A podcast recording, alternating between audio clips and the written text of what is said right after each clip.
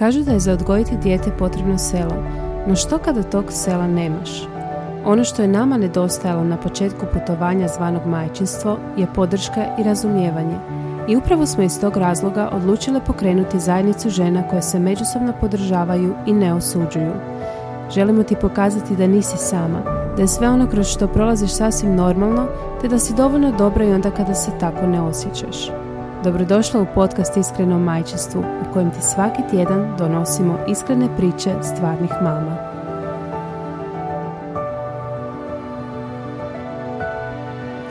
E, drage super mame, evo nas u drugoj epizodi našeg serijala e, Sve što nismo znale o novcu e, koji sponzorira Wustenrot.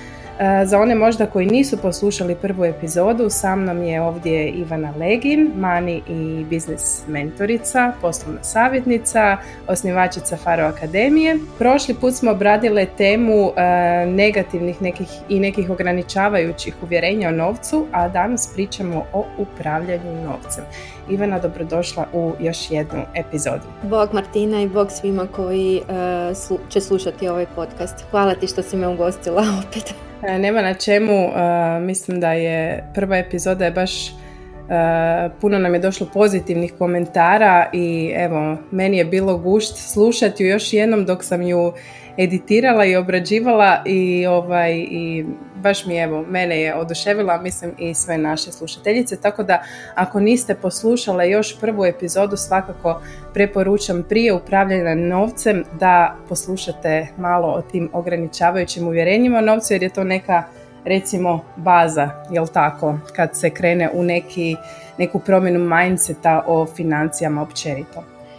Pa evo, um, upravljanje novcem, koliko je bitno naučiti upravljati vlastitim financijama i što to uopće znači uh, pametno upravljati vlastitim financijama? Pa uh, mislim da je zapravo upravljanje novcem, odnosno upravljanje financijama jedna od vještina koju zapravo učimo tokom cijelog našeg života i na neki način ju um, unaprijeđujemo. Jer vrlo često ljudi znaju reći, a ja ne znam sa novcem, ne znam ja to upravljati, međutim zaboravljamo da se s time ne rodimo, kao što se ne rodimo i ne znamo hodati, nego naučimo putem.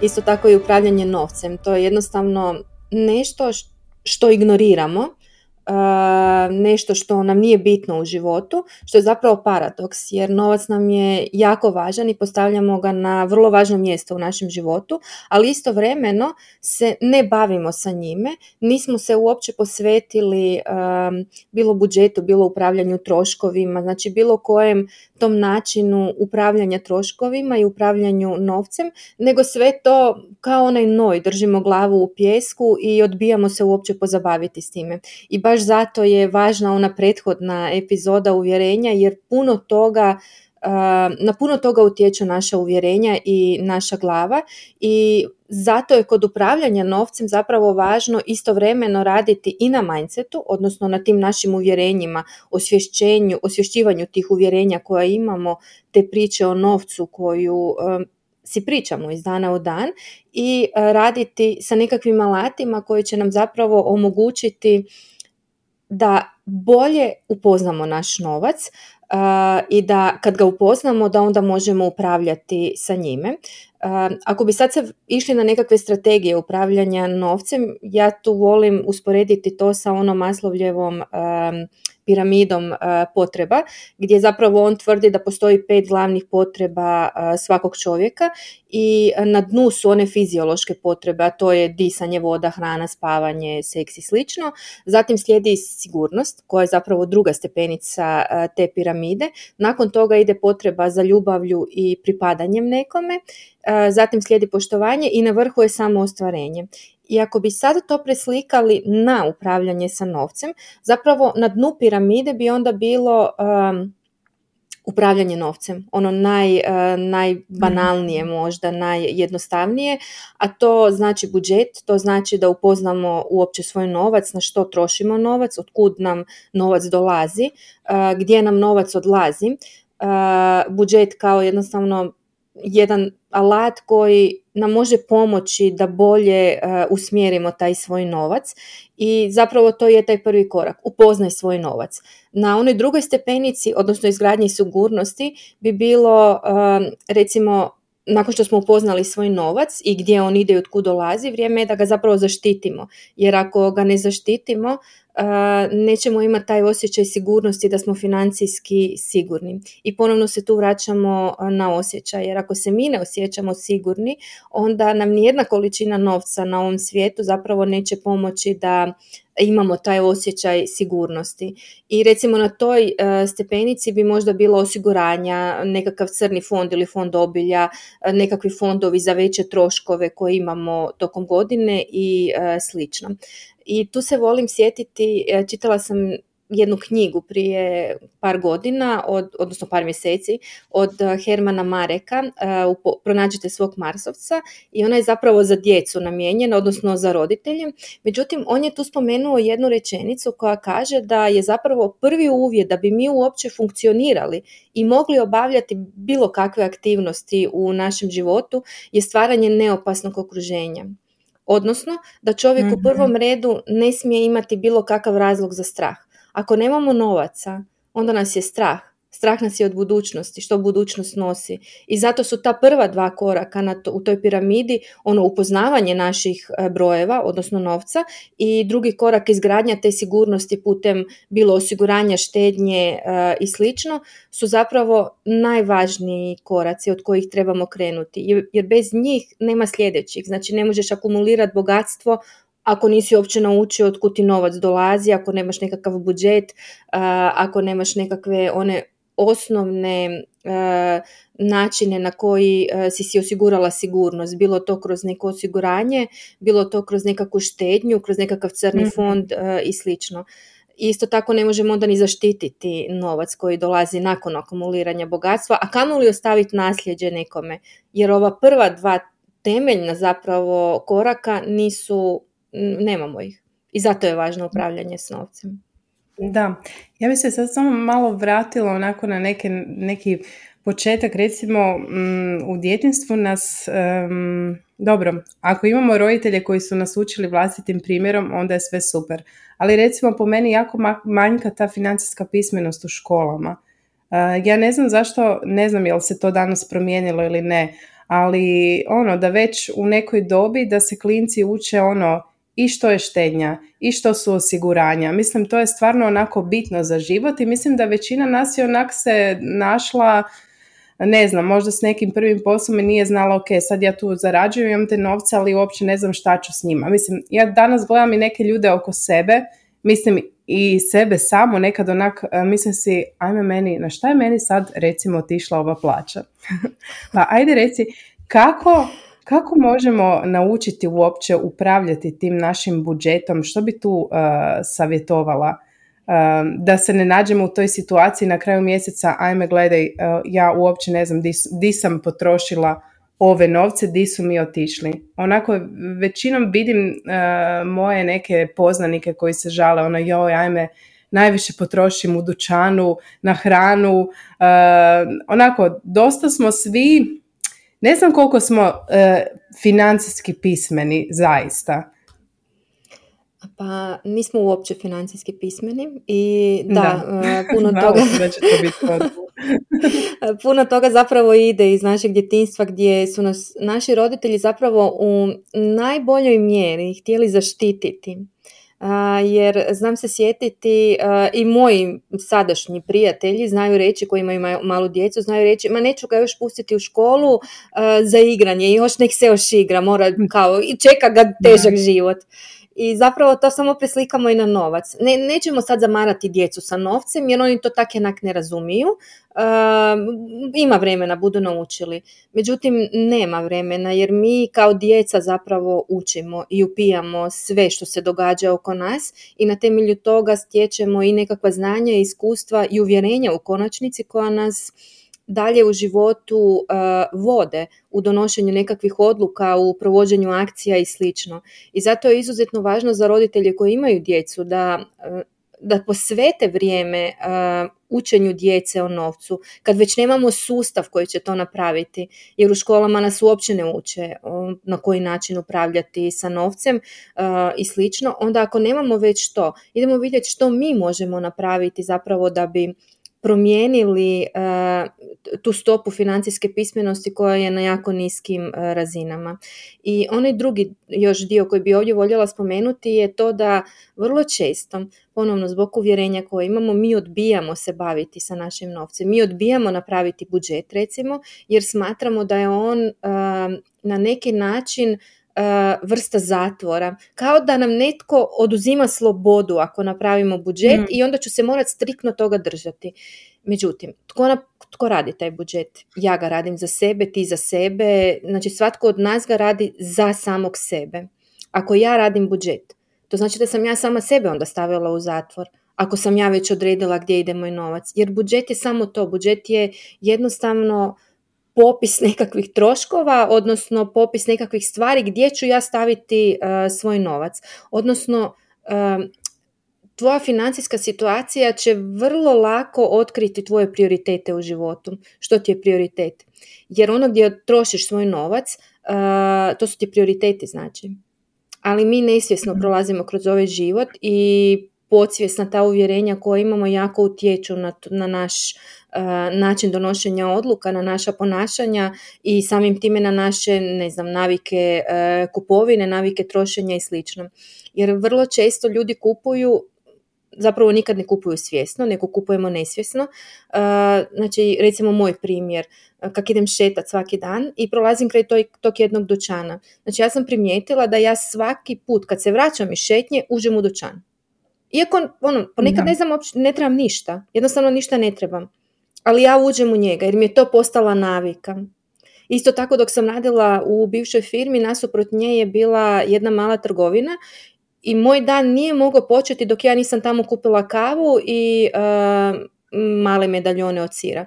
Ja sam ponekad znala mm otići u ured i vratiti se dolje po to, jer kao da mi je nešto falilo jer sam poistovjetila početak radnog dana sa time. To je bio korak prije, to moram napraviti.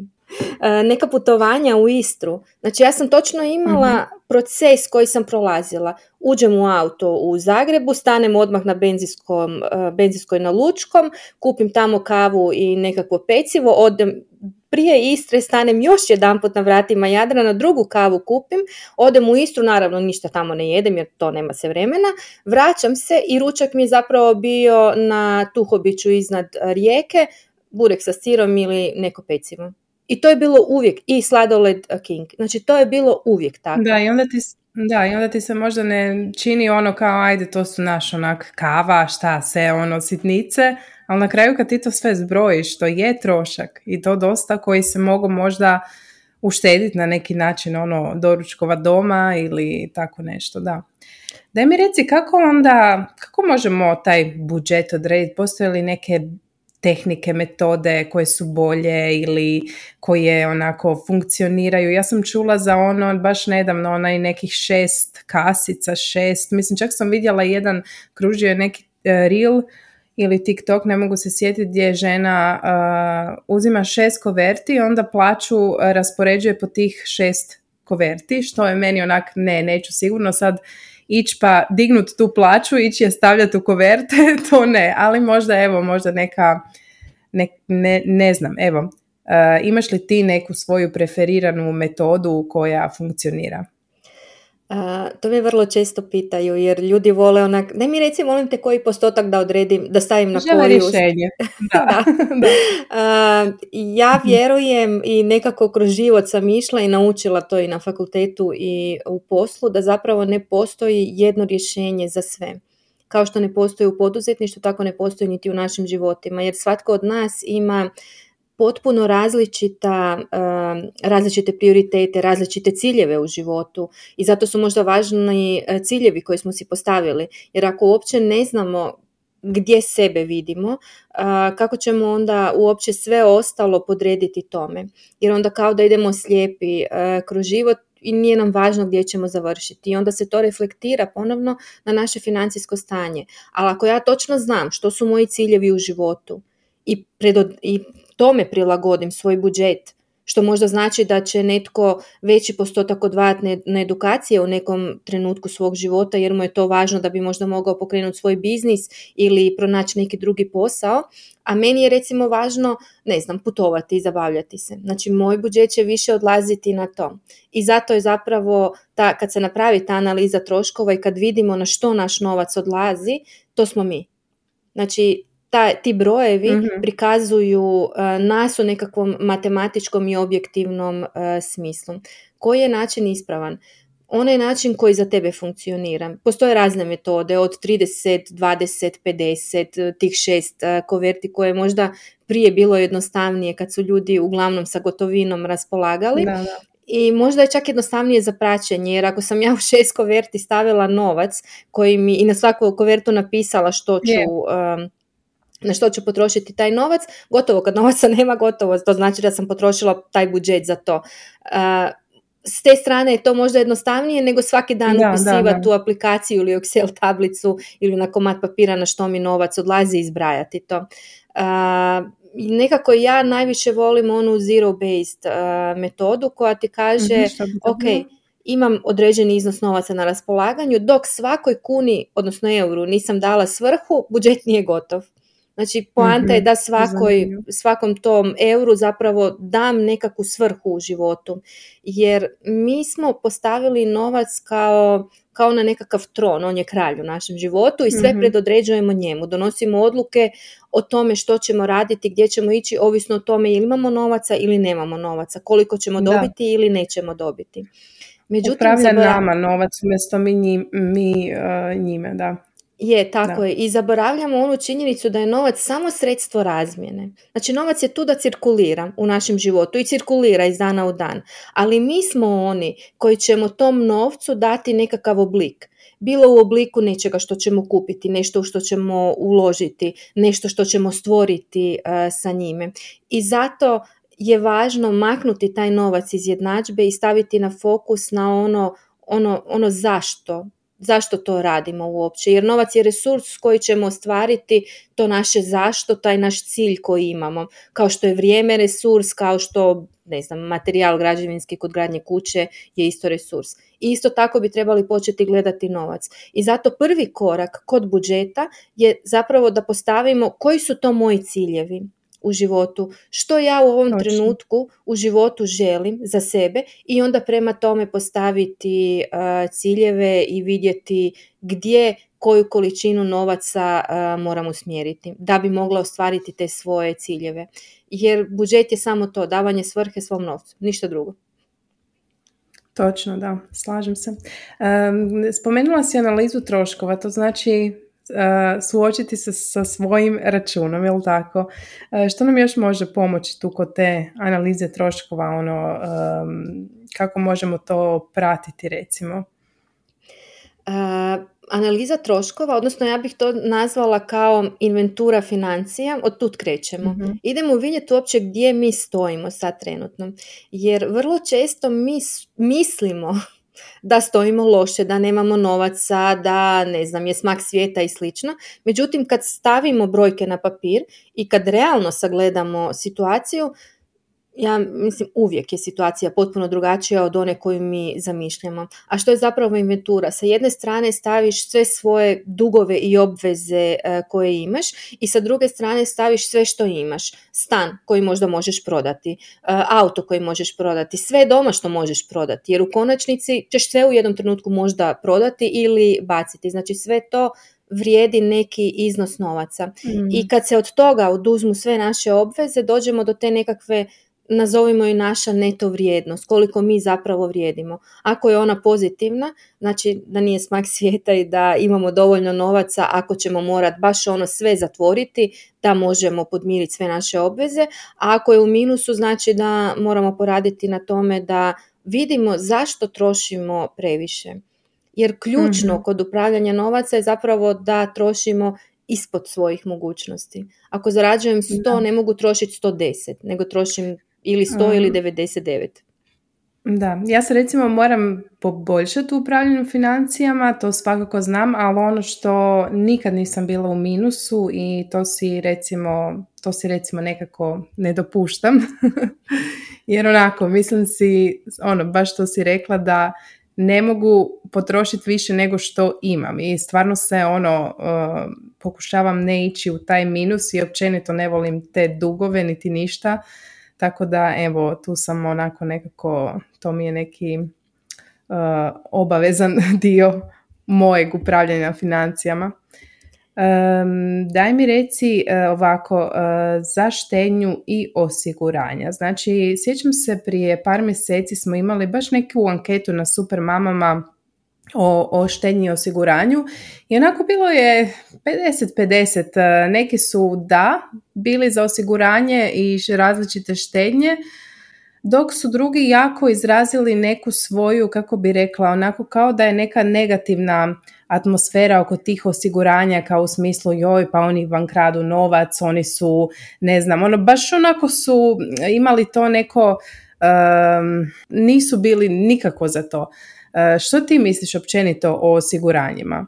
i zašto, zašto postoji taj neki, neka odbojnost prema tome? E, mislim da su tu dvije ključne e, stvari koje utječu na to. Prva je jednostavno nepostojanje financijske pismenosti, jer e, kad bi počeli malo googlati sve te pojmove i kad bi počeli kritički razmišljati i razmišljati na način ok, idem vidjeti što su prednosti toga, a što nedostaci toga i onda donijeti prema tome odluku, onda bi potpuno drugačije bilo naš način razmišljanja.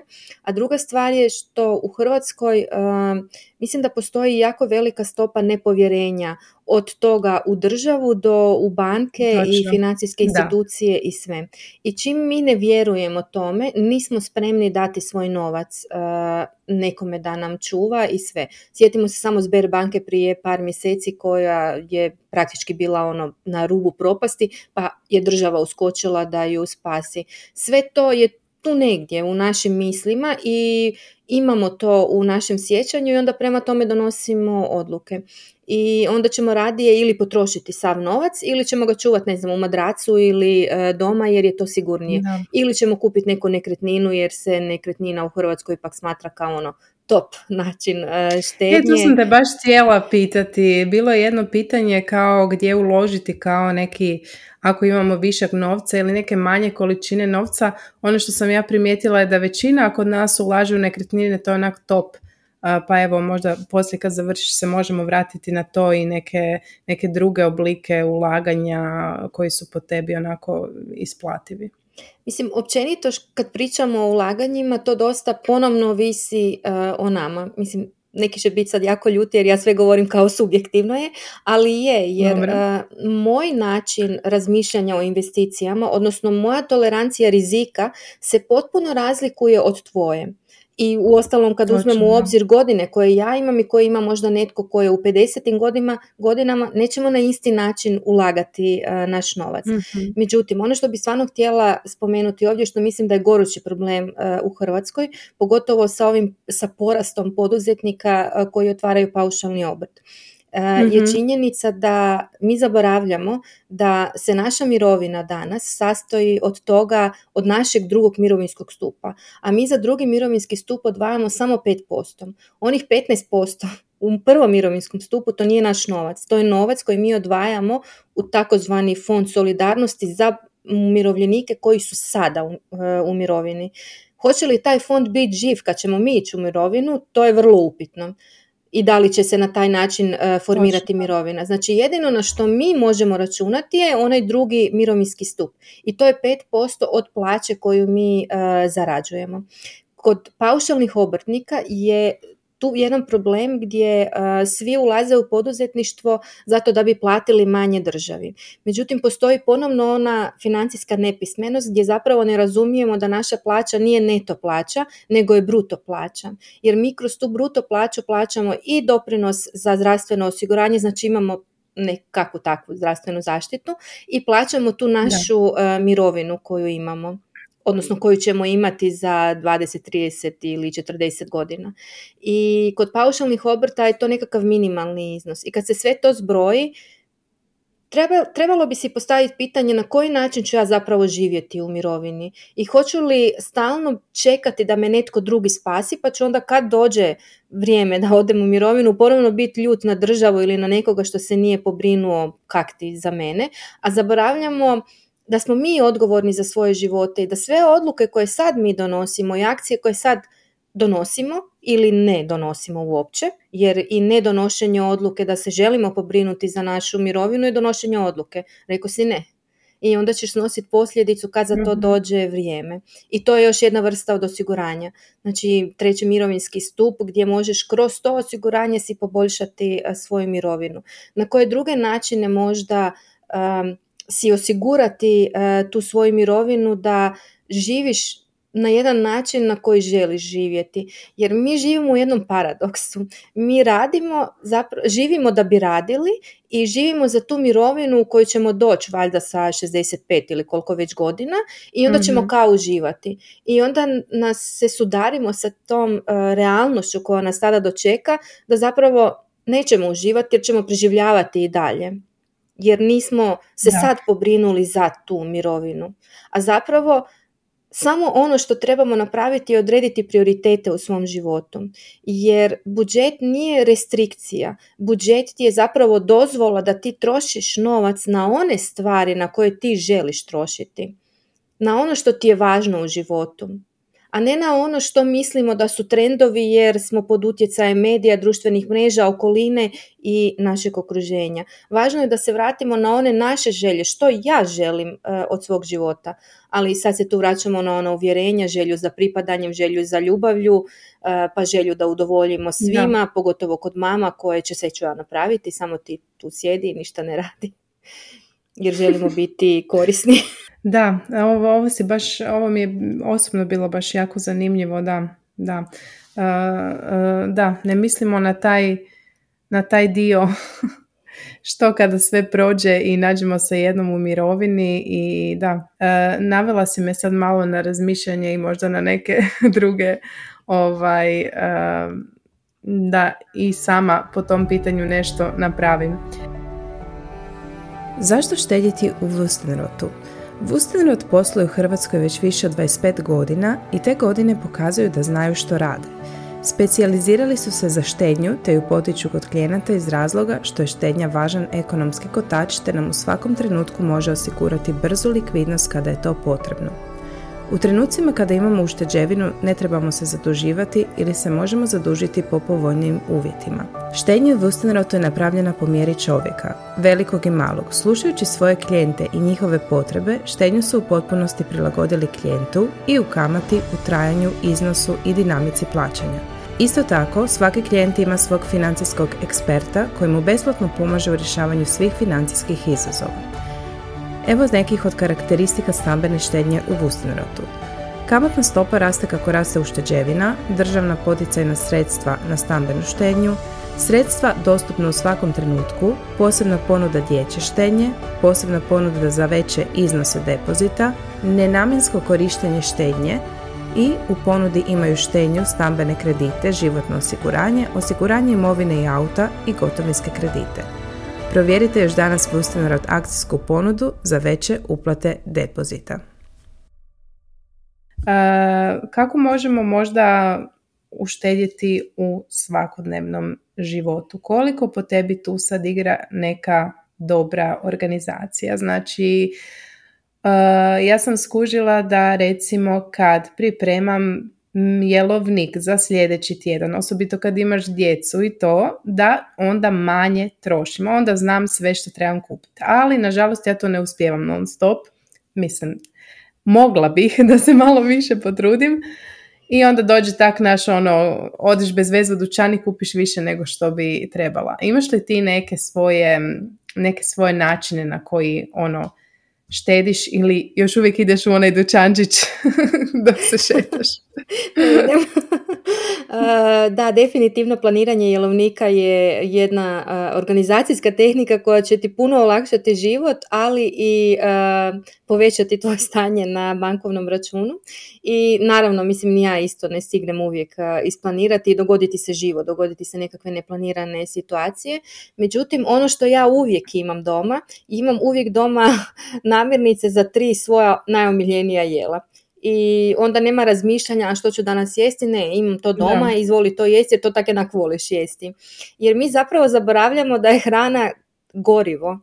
Hrana nije nadomjestak za nekakve naše emocionalne potrebe koje nadomješćujemo sa hranom, niti nešto u čemu bi sad trebali, ne znam, pretjerano uživati. Naravno da uživaju u hrani ako želiš to. Međutim, ja sam to vrlo često mislila da ono postane ti dosada nekakav jelovnik iz dana u dan jedno te isto uh, ponavljati i onda stalno želiš smišljati nešto novo.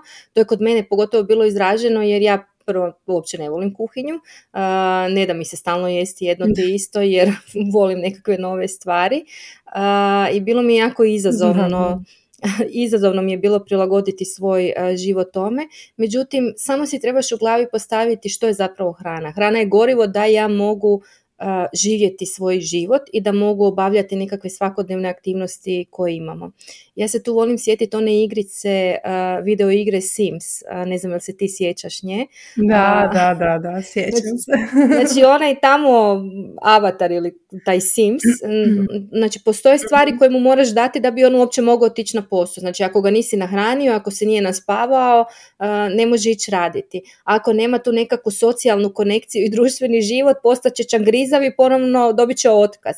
Znači to je naš život Hrana je gorivo da bi mi mogli živjeti, a ne nekakva ekstravagancija u svakom trenutku i idem sad smišljati ne znam što. Mislim, netko voli to i netko uživa u svemu tome. Oni koji ne uživaju i pogotovo ako si u nekakvoj izazovnijoj financijskoj situaciji u životu, pojednostavni stvari napravi nekakav jelovnik od par jela koji ćeš uvjeti i uvijek imati doma namirnice za to i spriječit ćeš onaj trenutak dosade ili dođem doma, umorna sam, otvorim frižider, ne sviđa mi se ništa što imam unutra, iako je frižider pun, idem ja naručiti nešto jer... E, to sam baš htjela spomenuti, sad onako primjećujem da se dosta, mislim naručim i ja nekad ono fakat e, ne možeš uvijek stići, ali kako nam je to sve više ono i aplikacije nam šalju i notifikacije, evo sad naruči, dostavati je, znaš ono, sve te mami i onda možda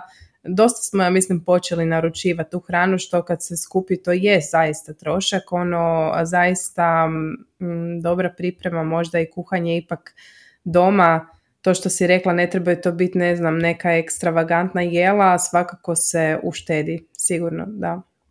Da, mislim i dosta ovisi o načinu života uh, i o nekakvom tvom trenutnom da, stanju u životu. Ja kad sam putovala svaki drugi dan, ja nisam imala vremena kuhati. Meni uopće nije bio fokus u tom trenutku da, na kuhanje i pripremanje jela. Mhm. Ali da sam malo razmislila i malo krenula zbrajati sve te troškove koje sam imala na putu samo zato jer eto, morala sam stati na benzinskoj jer mi je to postala navika, jer na taj način te naše akcije koje svaki dan uh, radimo postaju naše navike. Što je više puta ponoviš, ona ti postane navika. Isto to je i u trošenju novaca. Ja sam znala subotom otići uh, u shopping jer mi je to bila nekakva uh, uh, oslobađanje od tog stresa koji sam imala tokom cijelog tjedna. Da, da, da, malo si onako zaboravila na sve, da, to je opet ta emocionalna strana s kojom želimo onako malo, da, zaboraviti na neke stvari. Da, i zato bi trebali svjesno trošiti. A što zapravo znači svjesno trošenje? Da svaki put kad ideš u trgovinu, bilo ili preko weba naručuješ nešto, da se zapravo zapitaš koju vrijednost to sad donosi mom životu. Da. Kakva je vrijednost te stvari? Da. da, i za shopping recimo. Ja se sad često ono kad vidim nešto, ne znam, odem u Zaru, vidim nešto, sviđa mi se, ali onda se onak stanem se i ok, ajde sad vidi. Di ćeš ti to zaista nositi? koliko ćeš ti to za... Jel ti treba ono, imaš ne znam i plavi koja ti treba sad i rozi? Mislim realno, onako, dosta, se, dosta sam tu recimo, mislim nisam ja nikad bila ono full neka uh, ono kompulzivna shopping holičarka, ali recimo da sam naučila kupovati manje i pametnije, definitivno, da. Uh, mislim osobito ti kad gledaš sad ima toliko tih dućana da imaš i jeftinu dječju robicu i sve i onak joj kak je slatko, joj ajde uzet ću ovo. To sve nekako ono e, izgleda malo, ali onda na kraju mjeseca skupe se ti troškovi, onda se, onda se dovedeš do toga di se pitaš a gdje, gdje mi je nestala plaća. Da. da. I, mislim, htjela bi samo tu spomenuti da nije opet poanta da ne živimo uopće i da Točno, si ne, ne priuštimo neke stvari koje si zaista želimo priuštiti. Ali ponovno ću se vratiti na one prioritete koje imaš u životu. Ja recimo si već mjesecima nisam ništa kupila jer mi je jednostavno prioritet biznis i sve ulažem u biznis. Točno. Imamo e, drugačije prioritete tokom života i u određenim, u određenim dijelovima svog vlastitog života naši se prioriteti mijenjaju. I zato uvijek bi trebali staviti fokus na te naše e, ciljeve jer e, postoji jedno e, pravilo koje zapravo kaže da ako imam 100% nečega na raspolaganju, ja ću sve to potrošiti. Znači ako imam 8 sati u danu na raspolaganju za rad, ja ću razvući taj radni zadatak da traje 8 sati. Ali ako imam samo 2 sata, a ja ću završiti u 2 sata. I isto je sa novcem. Znači ako imam 10.000 kuna uh, plaću, ja ću potrošiti sav taj novac u, u tih mjesec dana. Ako imam 2.000, pronaći ću način da funkcioniram sa te dvije tisuće. Točno to, da. Dobar primjer. E, znači, stvari u tome da prvo krenemo od nekih naših ograničavajućih uvjerenja, negativnih uvjerenja, znači prvo to osvijestiti i onda se suočiti sa svojim računom, analizirati troškove i, napravi, i napraviti prioritete. Prioritete prema kojima ćemo raspodijeliti naš budžet i naravno misliti na budućnost. E, svakako se, ja bi ovdje isto kod osiguranja i štednje preporučila Mislim, odite na razgovor, raspitajte se, ono, e, nemojte se bojati, to što si rekla, uvijek ima ta neka, ne strah, nego to, ma i strah, ono, i kad idemo u banku i sve, sve to smatramo kao nekima, nekim ono strašnim ustanovama, a u biti tu su ljudi koji će nam i objasniti i, i ono, raspitajte se, nemojte se boj, bojati pitati. Ono što sam isto primijetila, ljudi se boje pitati. Uh, tako da, evo, uh, to je neki moj zaključak za kraj. Što bi ti još uh, spomenula ili savjetovala za kraj što se tih upravljanja financija tiče? E, sad kad si spomenula ovo, sjetila sam se još jedne stvari koje bi voljela ovdje spomenuti.